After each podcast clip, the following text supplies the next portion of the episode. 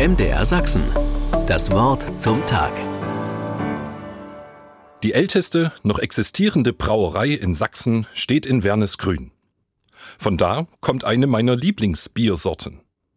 Wenn ich hin und wieder ein Feierabendbier genieße, dann denke ich über viele Dinge nicht nach.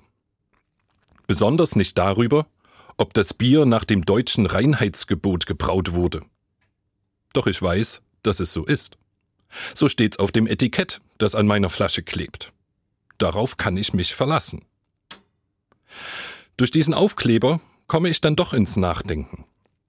Wenn ich beim Feierabendbier auf den Tag zurückblicke, merke ich, dass bei mir heute vieles nicht so sauber war. Ich habe Dinge gesagt, getan oder gedacht, die nicht in Ordnung waren. Mein Bier ist zwar rein, aber ich nicht. Ich bin als Christ eben kein besserer Mensch.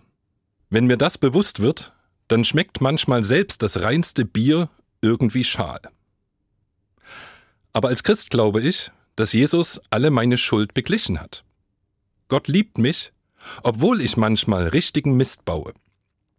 Am Ende eines Tages versichert Gott mir durch die Bibel, wenn's nach mir geht, bist du ein sauberer Junge, eben rein. Cool. Darauf verlasse ich mich, wie auf das Etikett meiner Bierflasche. Diese Tatsache macht mich froh. Hopfen und Malz, Gott erhalt's. Nicht nur, weil es mir schmeckt, sondern weil es mich an Gottes unverdiente Liebe erinnert. In diesem Sinne freue ich mich schon auf mein nächstes Feierabendbier. MDR Sachsen. Das Wort zum Tag.